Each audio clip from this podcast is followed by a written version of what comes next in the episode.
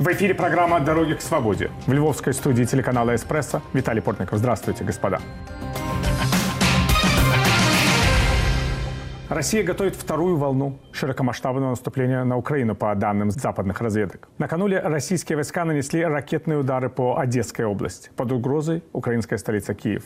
Почти разрушены массированными российскими бомбардировками города Ирпень и Буча под украинской столицей.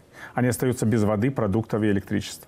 Мирные граждане не могут покинуть э, зону боевых действий из-за непрекращающихся обстрелов.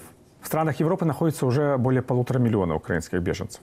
Армия Украины на многих направлениях успешно отражает атаки российских вооруженных сил, но их наступление продолжается. Кремль, очевидно, не ожидал такого сопротивления украинского народа и вооруженных сил. Чего сейчас добивается российский президент Владимир Путин? Как будет реагировать Запад на действия российского руководства в дальнейшем? Обо всем этом мы поговорим с нашими гостями. В студии Оксана Юринец, глава Львовской областной организации партии «Удар», депутат Верховной Рады Украины предыдущего восьмого созыва. Здравствуйте. Здравствуйте. Оксана. И с нами на связи по скайпу Михаил Ходорковский, российский предприниматель, общественный и политический деятель. Здравствуйте. Приветствую вас. Но прежде чем мы начнем разговор, покажем вам сюжет о последних событиях, связанных с российским вторжением в Украину. Россия, по данным украинской разведки, готовит вторую волну широкомасштабного наступления на Украину. Российская армия выпустила по различным объектам уже более 600 ракет, включая баллистические, и задействовала 95% военных мощностей, сконцентрированных на границе. Под угрозой новых атак Одесса и Киев. В украинской столице установлены оборонительные сооружения и блокпосты. Добровольцы и военные охраняют объекты критической инфраструктуры, больницы и административные здания. В результате массированных авиаударов практически практически разрушены города на подступах к Киеву – Ирпень, Буча, Гастомель. От пуль, осколков, ракет и снарядов, выпущенных российскими военными по жилым кварталам, погибли сотни мирных граждан, десятки детей. Более полутора миллиона украинцев покинули страну. Бывший президент Украины Петр Порошенко убежден, что за преступления на украинской территории Путин ответит перед военным трибуналом в Гааге. Весь свободный мир против маньяка-безумца Путина. Мы делаем все возможное. Есть угроза жизни многих украинцев. Вы видите, что Путин нападает на детей, Путин нападает на пожилых людей, Путин нападает на женщин. Он военный преступник, и он должен быть в Гааге, и он должен провести остаток жизни в тюрьме за массовые убийства украинцев. Прокурор Бенджамин Ференс, работавший на Нюрнбергском процессе во время суда над руководителями гитлеровской Германии, в интервью британскому изданию «Миррор» подтвердил, что Путин может быть осужден за преступления против человечности, которые военные России совершают в Украине. Тем временем Международный суд ООН в Гааге рассматривает иск Украины, который обвиняет Россию в совершении геноцида. Правозащитники констатируют, что российская армия в Украине использует тактику войны в Чечне и Сирии. Бомбардировки украинских городов и мирных жителей были спланированы заранее, заявил в очередном видеообращении президент Украины Владимир Зеленский, ссылаясь на документы и показания взятых в плен российских военных. Сотні полонених, серед них і пілоти літаків, які бомбили. Сотни, сотни пленных. Среди них и пилоты самолетов, бомбивших наши города, наших мирных людей. Мы услышали их показания, мы увидели документы, карты, планы не вчерашнего дня. Это не была импровизация, это война. Они готовили вторжение именно так, жестоко, цинично. Жорстоко, цинично. Зеленский осудил страны НАТО за отказ закрыть небо над Украиной и по-прежнему призывает сделать это для сохранения жизни многих своих соотечественников. С таким же требованием закрыть украинское воздушное пространство для российских ракет и военной авиации к правительствам своих стран в эти дни обращаются демонстранты на массовых митингах по всему миру. На этом фоне Путин продолжает угрожать странам Запада войной в случае установления бесполетной зоны над Украиной. По словам министра обороны Украины Алексея Резникова, российские военные могут в любой момент нанести удар удары и по критически важной и опасной инфраструктуре – атомным и гидроэлектростанциям. Ранее россияне захватили Чернобыльскую АЭС и крупнейшую в Европе – Запорожскую АЭС. К счастью, ни один из реакторов в результате российских обстрелов не был серьезно поврежден. Украинцы, защищая свою землю, проявляют невероятное мужество и отвагу. Не только военные, но и обычные граждане оказывают существенное сопротивление противнику. Давайте попробуем понять, что сейчас происходит, Оксана, и что будет происходить, в принципе. Как вы вообще воспринимаете вот нынешнюю ситуацию? Ну, нынешняя ситуация, если говорить, мы находимся во Львове, понимание обеспеченного тыла очень важно. Для нас сейчас тех, кто имеет хорошие контакты в Европейском Союзе, в Соединенных Штатах Америки, в Британии, это говорить о том, что, э, что сегодня нужно для Украины, что нужно для победы. Конечно, мы понимаем, что коридор жизни, который сейчас здесь, через наши области, те, которые из Запада могут помощь оказывать тем регионам, которые сейчас находятся в оккупации или разбомблены, как это Харьков, как и даже Винница, и Житомир, и оккупации Херсон, мы понимаем, что мы должны делать все, чтобы там держались наши военные и наши люди, которые остаются в Украине. Западная Украина принимает очень много. Несколько областей, и Закарпатье, и Ивано-Франковск, и Черновцы, и Тернополь, Львов принимают беженцев, у которых разрушены дома. Для нас сегодня важно, что мы можем держаться. И вот эта сплоченность и сила, которую сейчас украинский народ может показать в поддержку украинской армии, добровольцам, территориальной обороне, это очень важно. Конечно, что ночью мы пишем нашим партнерам, друзьям, депутатам сегодня, конгрессменам, сенаторам, всем правительствам стран и говорим, чтобы закрыли небо. Это очень важно. И close the sky – это то, что мы говорим постоянно. Как глава парламентской делегации НАТО в 18-19 годах, сейчас я всех своих партнеров, с которыми я работала в восьмом созыве, мы начинаем пояснять, почему это надо делать. Польша, Литва очень хорошо понимают, что если сейчас не помогать Украине, чтобы не дать э, развитие на Запад большей эскалации, может быть начаться эта Третья мировая война, которой боится мир. Мы понимаем, что даже поднятие всех украинцев, это понад 25 миллионов, которые не проживают в Украине, которые есть в нашей диаспоры, они все сейчас вместе. Когда вчера в Дели, Индия, когда в Казахстане, когда в Аргентине поднимаются митинги, это очень важно. Для нас сегодня очень важно, чтобы здравомыслящий человек даже в России понимал, что эта война – это окончание мира. Я вот как раз поэтому обращусь сейчас к Михаилу Ходорковскому. Вы очень активно сейчас действуете в антивоенном комитете, в стремлении донести до россиян и для жителей стран вот, цивилизованного мира всю опасность ситуации. Но как вы рассматриваете перспективу? Можно ли действительно остановить войну, по вашему мнению? Война, без всякого сомнения, будет остановлена. Иного просто не бывает. Ну, если только кто-нибудь с бесу не нажмет красную кнопку. Но и в этом случае война будет остановлена за полным исчерпанием человечества. Сейчас весь вопрос, в какой момент Путин осознает, что он а, в Украине завяз. Еще два дня назад э, у меня создавалось ощущение, что у него нет этого понимания. Сейчас это понимание постепенно нарастает. Боюсь, что украинцам предстоит еще неделю, а то и две выдерживать тяготы войны, положение на войне поскольку вот это вот полное осознание и у Путина, и у российского общества еще, на мой взгляд, не наступило. Пока у Путина требования прежние, которые, естественно, ни, ни один независимый свободолюбивый народ принять не может. То есть требование посадить, по сути дела, путинскую марионетку и подчиняться ей, ну, это мы все понимаем, что это требование, которое не может быть выполнено.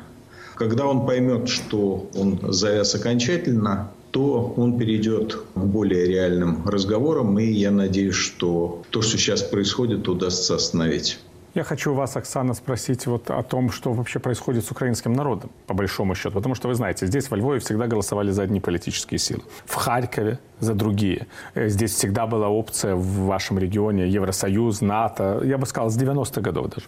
Львовская, Ивано-Франковская, Тернопольская области даже голосовали против сохранения Советского Союза в 1991 году на том самом референдуме, на который ссылается сейчас Владимир Путин.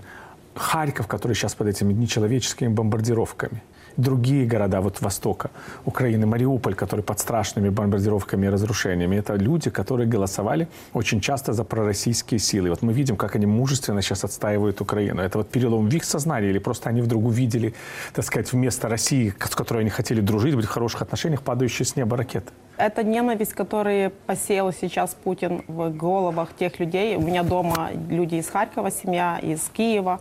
Конечно, что каждый день мы понимаем, что, наверное, усведомление того, что Украина сейчас едина, не важно из какого региона. И мне кажется, что вот то, что объединило сейчас нас всех, оно дает силу и нашей армии, и нашим военным. Я скажу больше, что сейчас большое понимание, что мы едины, и Украина единая, и нам нужно стоять до конца, до победы, И я буду говорить, что за эти неделю, наверное, очень быстрые процессы, которые мы говорим, турбулентности развиваются, объединение всех. Когда Харьков или Херсон пишет по помощь, это четкое понимание того, что сейчас мы можем сделать все вместе. Дом воина, который сейчас концентрируется в Львовской области такой помощью, а, все понимают, что мы должны держать тылы и в Киеве, и в Харькове, и чем мы можем помочь этим больницам. Сегодня был э, заместитель мэра из Израиля. То есть здесь даже концентрация тех людей, которые хотят рассказывать миру о событиях, очень много. Каждый должен что-то делать для победы. И сейчас, мне кажется, что как никогда, неважно, ты жил во Львове или ты жил в Харькове, сейчас вся страна объединена. Даже я вам говорю, что они, имея родственников в России, пробуют каждый раз эту информацию доносить. Как можно. То есть э, люди боятся. Мы видим, что они из Харькова или из Киева, которые имели больший контакт с Москвой или с Петербургом, люди боятся там.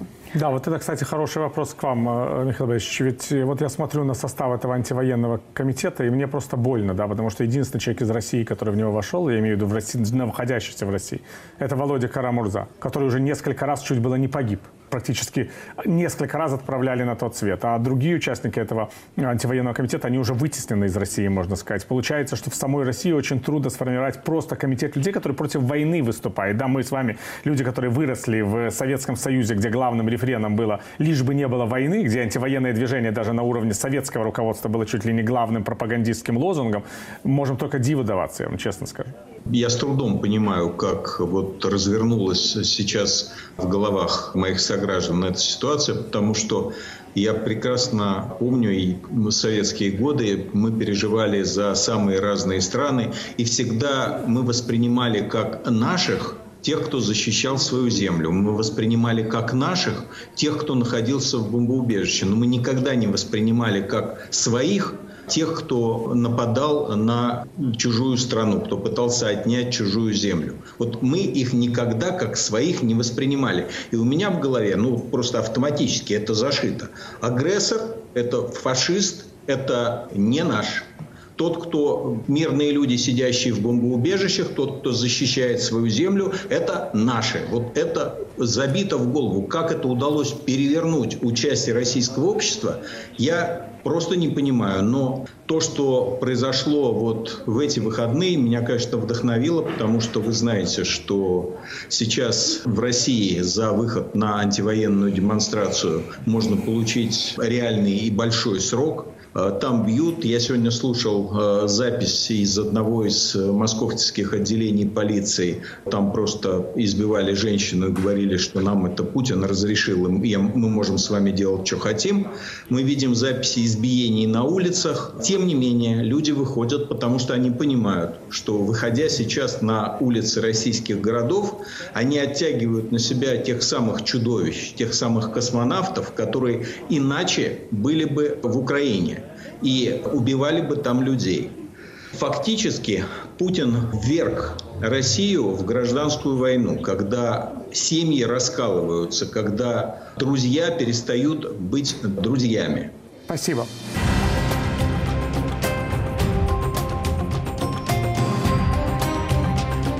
В эфире программа «Дороги к свободе». Наши гости сегодня депутат Верховной Рады Украины 8 созыва Оксана Юринец и российский предприниматель и общественный деятель Михаил Ходорковский. Мы говорим о войне России против Украины. И вот можно говорить о том, что вот наступило некое новое качество национального единства в Украине. Оксана, как вы да, себя конечно. ощущаете? И даже мне кажется, что по многих городах поддержка тех мэров, да, я, конечно, представляю Виталия Кличка как партию, но я буду говорить о других Чернигове, о Трошенко и других городах, то, то местное самоуправление, которое взяла на себя обязанность защищать население, стали они лидерами такими уже э, ну, человечности. Ну, не причем только там же разные политические разные силы, политические в том числе. да. силы, да, и вчера президент Украины дал награды тем людям, которые дальше стоят, которые хоронят, которые кричат об том, чтобы им помогал мир.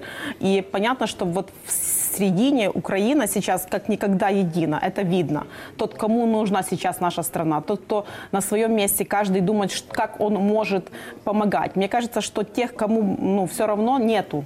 То есть эта война поделила на черное и белое. Да, я буду говорить прямо, что украинцы ненавидят сейчас тех, кто пришел, и тех, кто называет их э, русофашистами, да, э, которые сейчас бомбят их города. Мы понимаем, что так бомбить – это когда не понимать, что будет завтра. Если ты хочешь оккупировать территорию, ты будешь сохранять инфраструктуру. А когда ты хочешь э, сделать все, чтобы это было стерто с лица земли, это ненависть ко всему человечному и даже к той будущности, которая может быть. И мы понимаем, что у нас нет другого выхода. Мы все украинцы, которые политически очень активные или меньше активные, но те люди, которые хотят мира, хотят жить и развиваться в своей стране, будут отстаивать не только когда был Майдан, но и сейчас. Михаил Ильич, я думаю, человек, который понимает российскую экономику больше, чем очень многие другие люди, которые сейчас комментируют э, те решения Запада, санкционные ограничения. И вот каков предел прочности на самом деле, если говорить без патетики, без того, чтобы мы там перечисляли какие-то там бренды, которые уходят из России сейчас.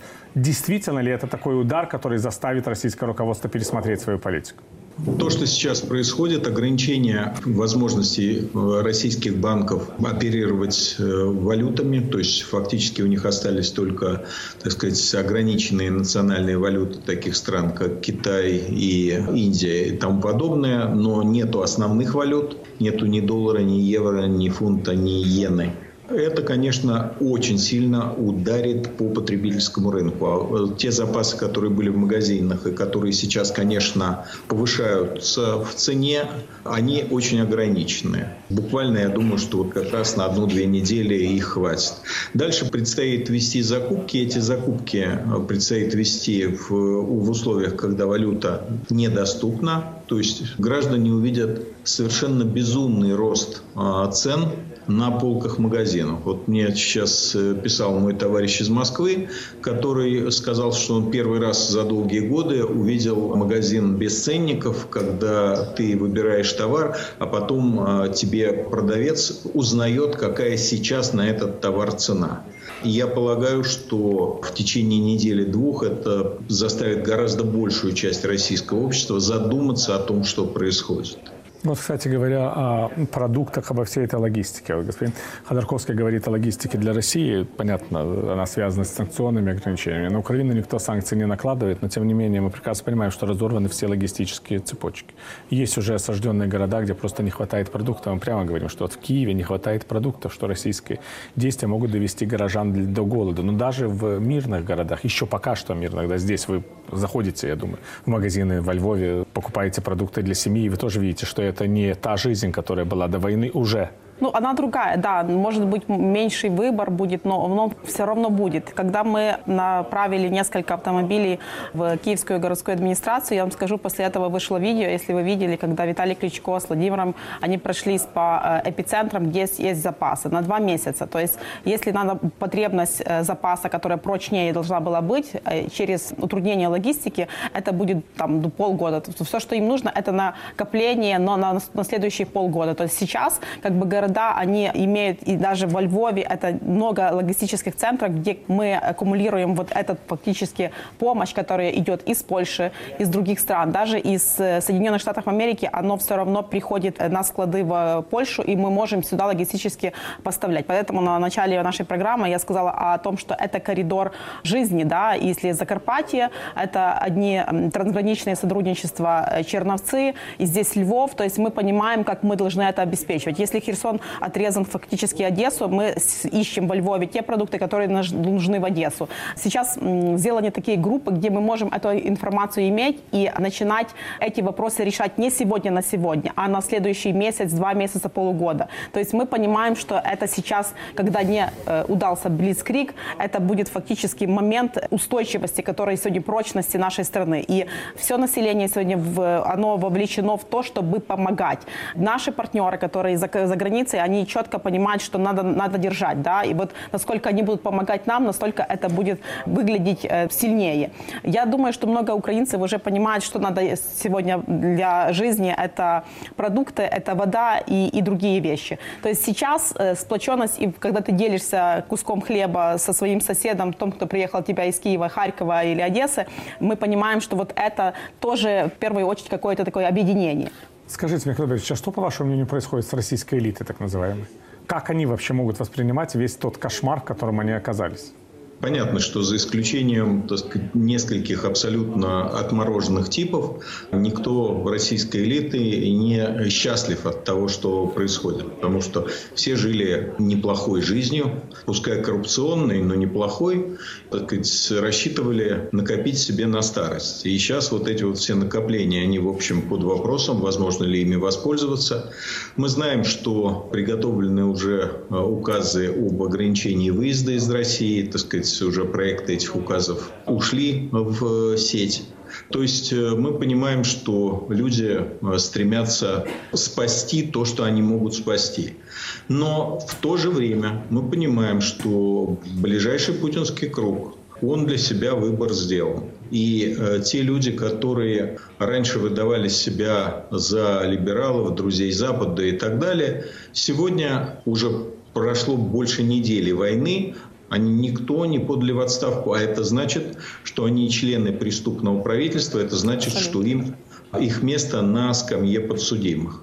Сейчас власть очень боится того, что бюрократия, ну, широкая бюрократия, уже как бы более широкий круг э, начнет саботировать, потому что ну, никто особо не хочет продолжения вот этой войны.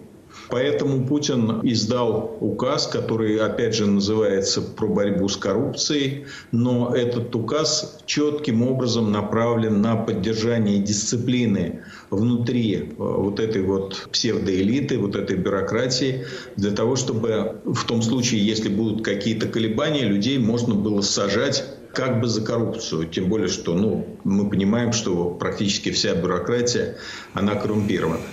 Я считаю, что раскол идет, раскол идет, но при этом у нас нет оснований э, считать, что ближний э, путинский круг готов э, к активным действиям. Они свой выбор сделали, они военные преступники.